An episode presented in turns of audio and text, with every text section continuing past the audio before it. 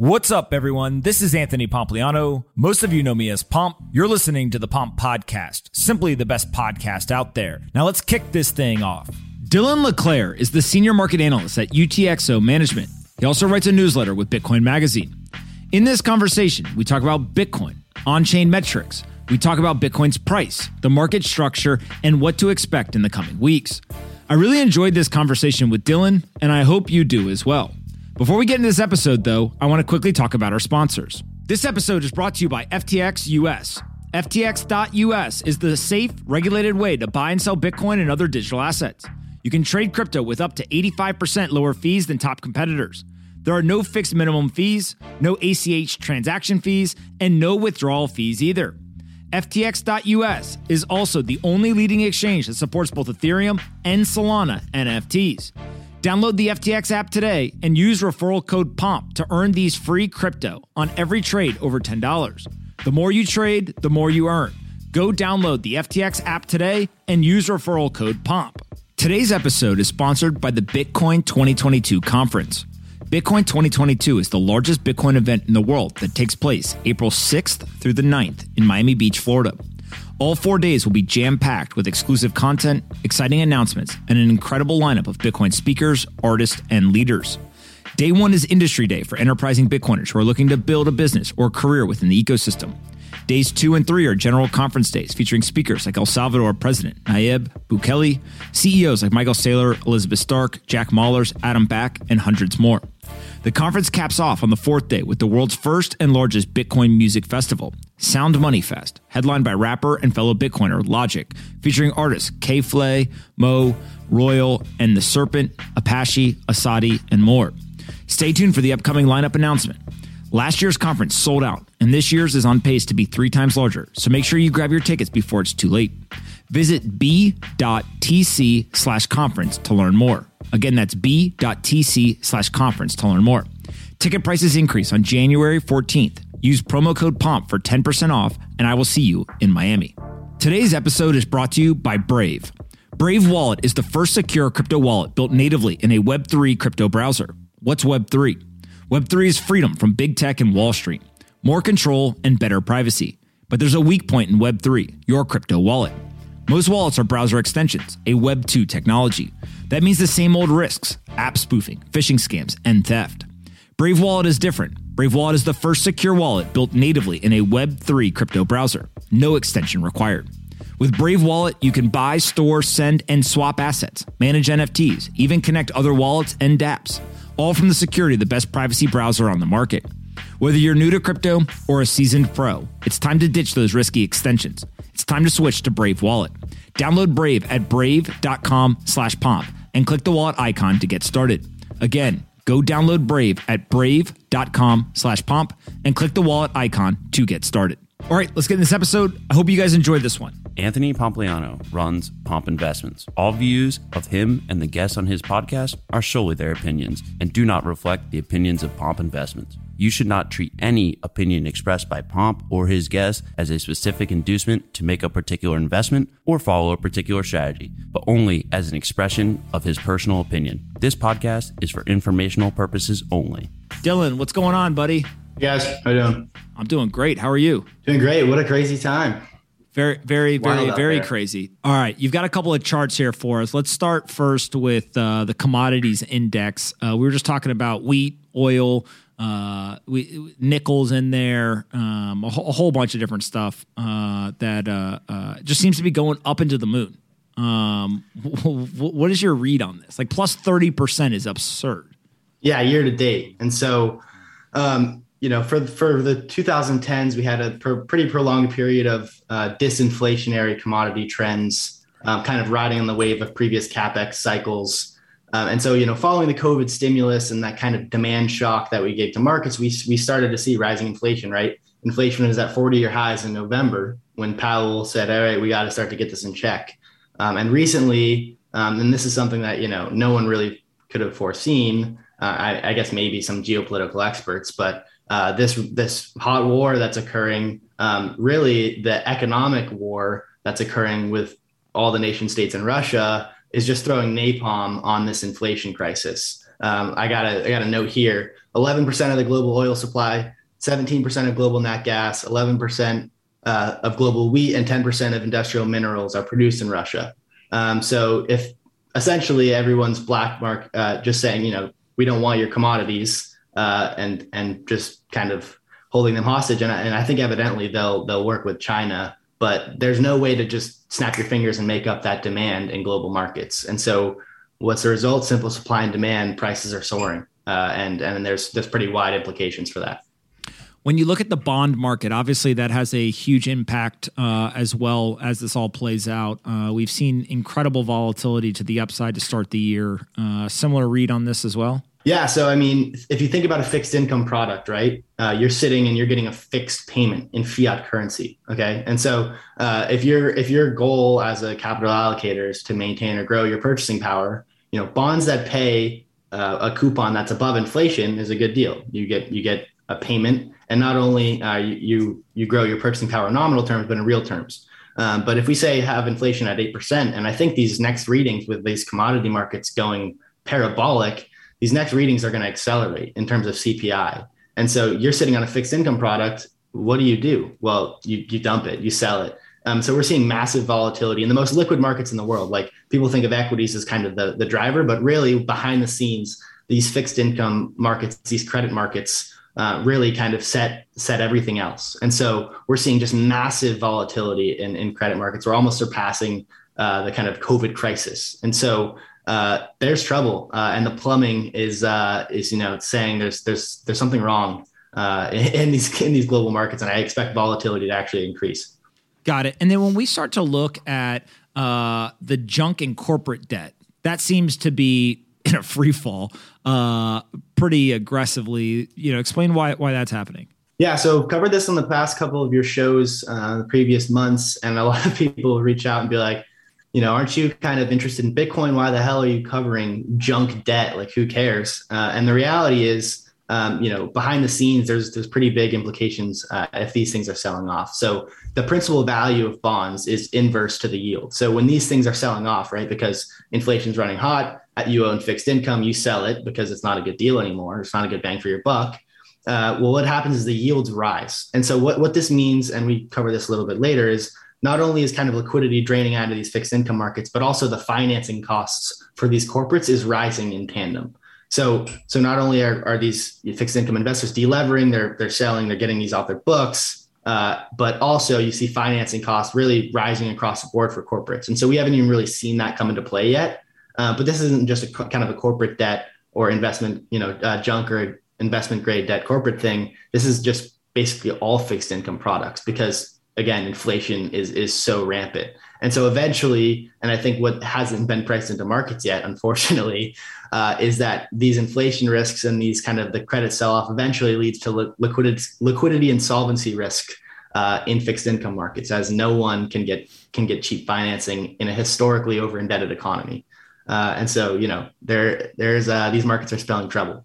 Got it. And so when you start to look at uh, things like the corporate credit spreads, uh, it seems that uh, the drop in the S and P 500 being inversely correlated uh, to uh, to these corporate spreads. Um, you've also overlaid here the VIX on top of it. H- how do you kind of navigate the, the complexity that's involved or the relationship between these types of uh, measurements or, or assets? Yeah so you know why look at these at all? Uh, what what can they tell you? And so i overlaid uh, corporate credit spreads which are essentially it's it's the yield on top of the treasury yield. So the treasury market is that kind of risk-free global fixed income market. Uh, it's really still thought of um, as a global safe haven despite you know a lot of people saying i would never own bonds. It still is that risk-free rate uh, in the global economic system so we see this corporate credit spread, meaning uh, when this is going up, the corporate credit spread, it means that financing costs for corporates, um, and this is uh, triple B corporates, uh, is is rising farther uh, than the actual that treasury yield. And so that means that it's it's harder to get financing for these companies. And so overlaying that with the VIX, you can see there's a pretty tight relationship. Um, obviously, there's there's a lot of volatility in the VIX, which is a volatility index itself. But there's a pretty, you know, pretty correlated relationship with, between these two things. And I highlighted whenever uh, both of those uh, metrics or indicators uh, are rising, I highlighted what happens to the S&P 500, what happens to equities. So equity market volatility explodes, um, and it's more so kind of a function of this the, the lack of liquidity in credit markets, which is reflected in the credit spreads. And what happens? The equity indices dump. Um, and so, you know, there's a lot of things happening behind the scenes here. Um, but recently, you know, with I think the Nasdaq is 20% off the highs. I'm not sure what the Dow or S&P is, but uh, really the credit markets were starting to say there's a problem back in November. And now with all of this inflation happening and the kind of madness in the commodity markets, uh, you know, the equity equity markets are are teetering. Uh, I think that's what, what's going on. Got it. And so when you start to look at things like the 10 year uh, yield curve, uh, how much are these still like a clean signal? uh, for inflation expectations and, and other metrics versus are these becoming distorted by uh, the complexity of the market? Yeah, so uh, here we have the 10 year and the two year yield curve. So subtract the two year yield from the 10 year yield, uh, and you get what most people refer to, or you know, credit traders refer to as the yield curve. And basically, this uh, this indicator, this metric, has predated when when it inverts, when it goes below zero. Uh, it's called a yield curve inversion. When it's gone below zero, it's predated every single recession since the 1960s. Um, and, and even before that, it just missed one in the 60s. Uh, it was a false signal. Um, because why? You have to, if you think about how the credit system works, uh, most creditors, lenders in the financial system, they borrow short. So, like banks, they'll borrow short and lend long. They'll take on short dated liabilities uh, and acquire long dated assets. Um, you know, like they'll borrow from the, the Fed for you know, a year or whatever it is and lend for 10 or, or two and lend for 10.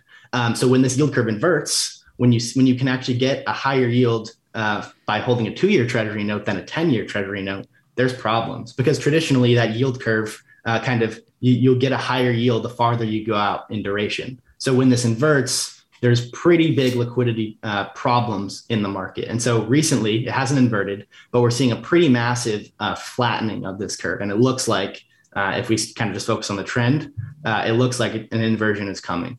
Uh, and so, and this is the crazy thing is, uh, whenever these yield curve inversions start to happen, traditionally we've seen the Fed start to loosen financial conditions. But now we're sitting here with raging inflation uh, and a yield curve contr- a yield curve inversion potentially coming, and the Fed funds rate is still at zero. Uh, so truly historic, and, and honestly, the Fed is completely trapped in, in what they can do. Uh, and I, you know, I would not want to be Jerome Powell in this situation. That's what we were talking about earlier. Is I don't think that there's a single off ramp or out that is positive. It's a lose lose situation. You either get recession or you get inflation, uh, and in some crazy way, you may successfully navigate both of those in quick succession. Uh, and end up causing quite a bit of uh, of harm. But again, you know, if you go back to like what is the right answer, I don't know if there is a right answer. And so uh, I know you and I have a, a uh, agreement on the idea of Bitcoin being a pretty good solution. You've got the uh, the Bitcoin price chart here going back to uh, kind of beginning of 2020 uh, when it was down in the you know five, six, seven, eight thousand dollar range. Uh, what's your read on where Bitcoin is now and how it's reacting to all of this? Yeah, so just on everything I'm seeing in credit markets, uh, kind of commodities, equities, big picture, global macro, uh, it looks increasingly likely, in my opinion, and I could be wrong here, um, that we're kind of headed for some sort of deleveraging or liquidity event.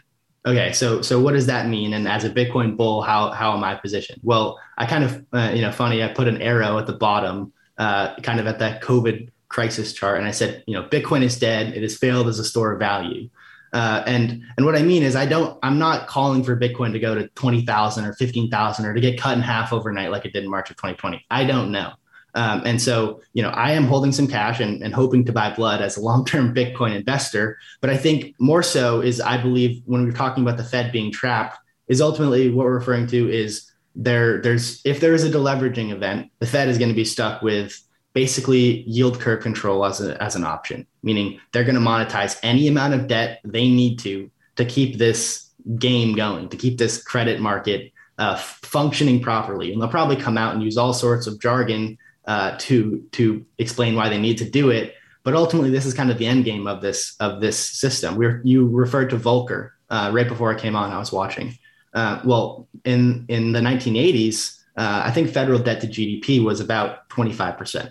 Right now, it's 120 percent. So in terms of in terms of what they can do and if how high rates can go if, if this deleveraging event occurs, uh, well, because if you sell anything in a in a liquidity crunch, uh, and so what does that mean? It means higher financing costs. It means a huge recession. And honestly, this sounds really dark, but just on on the debt loads, it means a depression. Um, and so uh, the Fed isn't. I mean, not that they're not going to let it happen, but there's going to be some response. And ultimately, I believe the response is mass debt monetization and um, the mother load of stimulus, which makes 2020 look like a joke. So takeaways: uh, the response to all of this madness. Uh, a non-sovereign global store of value that has absolute scarcity and a production cost uh, is a pretty good bet. Uh, over the short term, expect volatility, uh, both to the upside and to the downside. And for that reason, I would say if you have any mark-to-market leverage, meaning you know exchange rate risk, if you have Bitcoin in cold storage, you're fine. You're you're insulated. You're you're going to be okay. Go go you know go take a nap for a year and come back and tell me what Bitcoin's price is at. Um, but over the short term, yeah, I think there potentially is a is a you know chance for some some uh, some craziness and some liquidity crunch type conditions. So for dip buyers, uh, you might get a, a, pretty nice opportunity, but uh, nothing is a sure bet. That's just kind of what I'm seeing. When you start to think about um, Bitcoin's price, I think in the short term we saw Bitcoin rise. You know, at first maybe it was up, uh, or I think it went down actually the night of the invasion. It went down, you know, a couple percent. Then it was up as high as 25% from the start of the invasion. Now we're probably sitting somewhere in the, you know, 10, 12, uh, 15% range. Is that what you would expect in this situation? Do you think that it was a less severe move than you would have expected? Um, is tax selling coming into April 15th still, you know, kind of part of this? Like, just talk to me about the the price and what your expectations have been, and kind of how you see uh, this playing out moving forward. Yeah, so 2022 has been kind of a landmark year in the sense that we had the Canadian trucker convoy with the government explicitly just freezing bank accounts, uh, seizing seizing money, seizing assets, and then followed up by kind of an order of magnitude or two larger than this. And yes, you know, as a sovereign nation that kind of committed some some sort of war crime. Yeah, I, I understand that, but Russia had its foreign exchange reserves frozen. Um, so that was kind of for for a lot of macro like economists uh, and kind of you know followers of this incumbent petrodollar monetary system, they were saying, "Whoa, this is a huge line in the sand. Uh, sovereign foreign exchange reserves, if they can just be frozen, are they really money?" Um, and I think that kind of has made the case for not only Bitcoin, but I mean, I think gold is close to breaking all-time highs today um, for uh, you know bearer assets in general, something that's not someone else's liability. And so at the same time, you have people that are kind of trading Bitcoin on day-to-day timeframes, they're trading correlations, they're trading it based on dollar strength, which increases during kind of financial condition tightness. Uh, but on the other hand, you have people that are saying, wait, uh, I think the end game to this is going to be more money printing. And honestly, I, I, don't think that there's many things that you can truly own in this environment. Um, whether you're a political dissident or you know whatever the case may be, um, maybe you just want freedom money the reality is there's not many things that you can, completely control uh, and really there's nothing else that you can completely control that you can guarantee no one can can arbitrarily create more of or dilute uh, kind of the total supply. And so in that case the the bull case for bitcoin has honestly never been stronger. Uh, there's just kind of, kind of some short to medium term headwinds i believe um, that could that could lead to somewhat of a, of a good buying opportunity. If we get that uh, and on what time frame I'm not entirely sure, but this is just kind of what what I'm seeing. So long term bullish. I still have uh, more Bitcoin than I ever have, and, and I'm feeling really good about it. Joe, John, what questions you guys got? Dylan, what's going on with gold, man? It's uh, it's at an all time high or close to it at least. What are your thoughts on on uh, gold bugs celebrating what they should be looking forward to and so on? Yeah, I mean, congrats. Uh, you know, the gold and Bitcoin communities bicker back and forth, uh, but I think you know really they they're on the same kind of mission of sound money uh, and something that governments can manipulate. Uh, I guess maybe you could argue that gold, the paper gold price could be manipulated, but uh, something that's outside the hands of, you know, 12, 12 men in a boardroom uh, deciding, you know, whether to arbitrarily increase the price of money or decrease it. And so, you know, congrats. Uh, I think, you know, we, the gold and Bitcoin community is more aligned than uh, many of the gold investors think, and maybe even Bitcoin as well. But uh, I have my bets placed on on uh, where the future is going. This is the only gold I own, uh, but I'm, I'm, happy with it. Like John. It. Dylan, when you look at what's happening in Russia and stuff, is everyone they can't really seem like they can go to stocks. They don't know if a recession's coming or not. Is this a big event for Bitcoin in the sense of like this is the perfect storm? People should be running to this asset um, and not kind of putting their money elsewhere when they need liquidity. Yeah, I mean, I, I, honestly, I'm a, I'm a in favor of right now just continuing to auto stack Bitcoin, but also stacking a little, uh, you know, stash of cash. I don't think that's a bad idea. Uh, cash over the long term, I believe, is trash. Uh, you know, Ray Dalio has been saying that, but uh, when you have this uh, kind of debt system or this this monetary system as engorged in debt as it is, you're going to see these rapid unwinds, these rapid deleveragings that happen. Right, March of 2020, everyone thinks it was just the COVID lockdowns. Um, the reality was that the system was was so over levered that some sort of volatility explosion, liquidity event likely would have came. It would probably, it definitely wouldn't have been as bad, but it would have come. It's the same thing that happened in, in 08. It wasn't a function of of this thing or that thing. It was just kind of a mathematical uh, event that happened because there was credit impairment and everything, and counterparty risk and balance sheets unwound.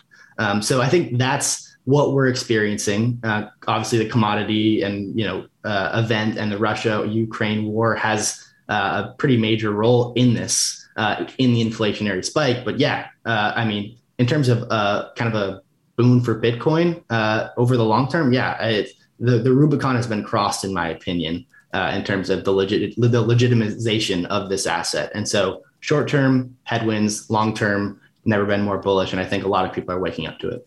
Gotcha.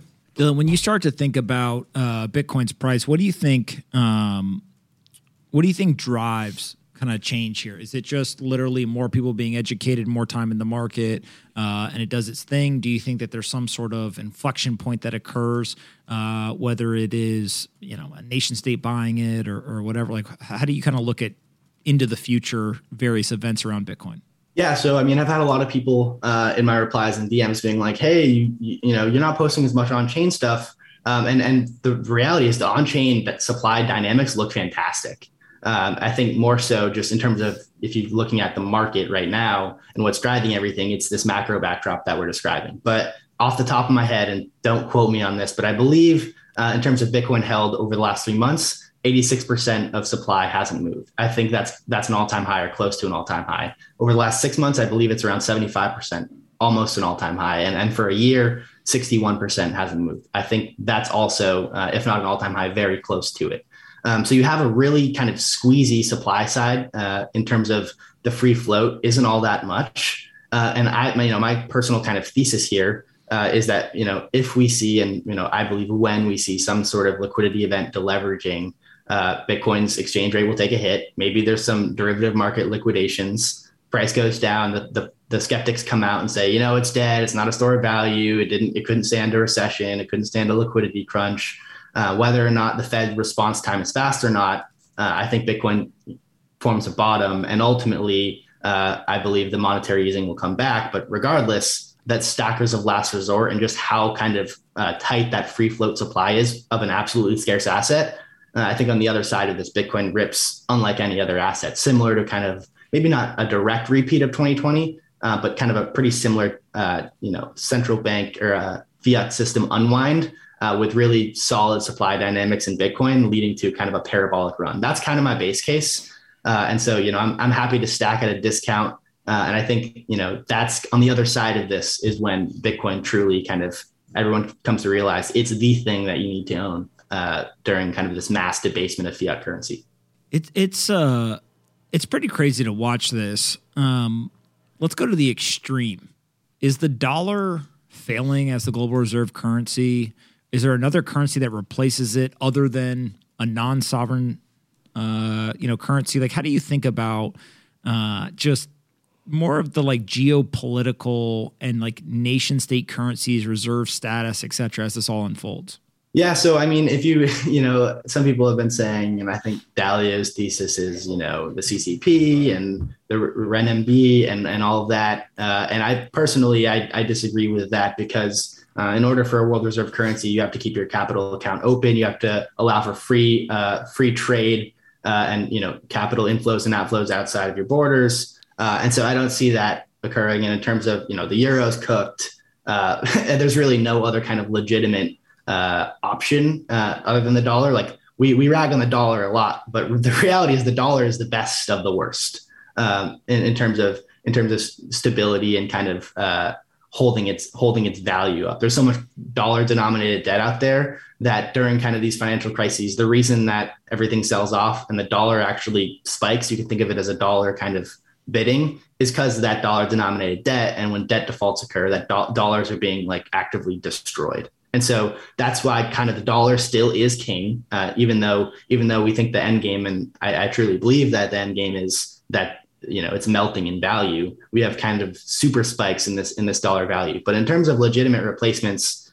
uh, nothing else even really comes close. Which is why a lot of people are talking about kind of a commodity backed currency in the East uh, in terms of like Russia and China and a basket of commodities. Some are saying gold, some are saying, you know, trade weighted basket I personally believe the end game is Bitcoin. Uh, and I, you know, I don't expect Putin to come out and say, you know, I'm a Bitcoin bull tomorrow, or even say it at all. Uh, but I, I, think the game theory points to Bitcoin uh, in this kind of trustless environment um, being embraced eventually by individuals, institutions, and sovereigns everywhere. But uh, we're still pretty early in that game, I imagine. Yeah, it's uh, it's pretty incredible. Um, all right, we got to let you go. But before we do that, how are we looking on uh, on followers? This is like your Super Bowl, man. You, you've been all over this. I feel like uh, what what? Ooh, one hundred and thirty three point three. That's a lot of threes in there. Maybe we next the next three stop is three hundred thousand because everyone who's watching this right now is going to go follow you on Twitter. Obviously, that's. The, I think I've been shadow banned. I, to be honest, I some people were replying to me and they and then people replied to them and they couldn't see the tweet above it. So I don't know. Maybe uh, maybe that's that's hurting me. Maybe not. But well, that's the Twitter platform. They, you can send them to your newsletter, the deep dive. that, yeah, you're, you're thinking right. You're what a right. plug, yeah. John. Let's go. Yeah, subscribe to the deep dive. We cover all this stuff in depth every day, uh, and we're putting out monthly reports that are 30, 30 pages long with a bunch of charts. And so, uh, if you find that valuable and you, you like some of this stuff that we cover, uh, make sure to check it out. Awesome, man. Thank you so much for coming on. You always got uh, tons of great information, uh, and uh, the world is changing quickly. So, uh, as uh, uh, as I always say, keep your eyes peeled, your head on a swivel. You never know what's going to happen, right? Indeed. Catch you guys later. Buddy. See you later. See ya.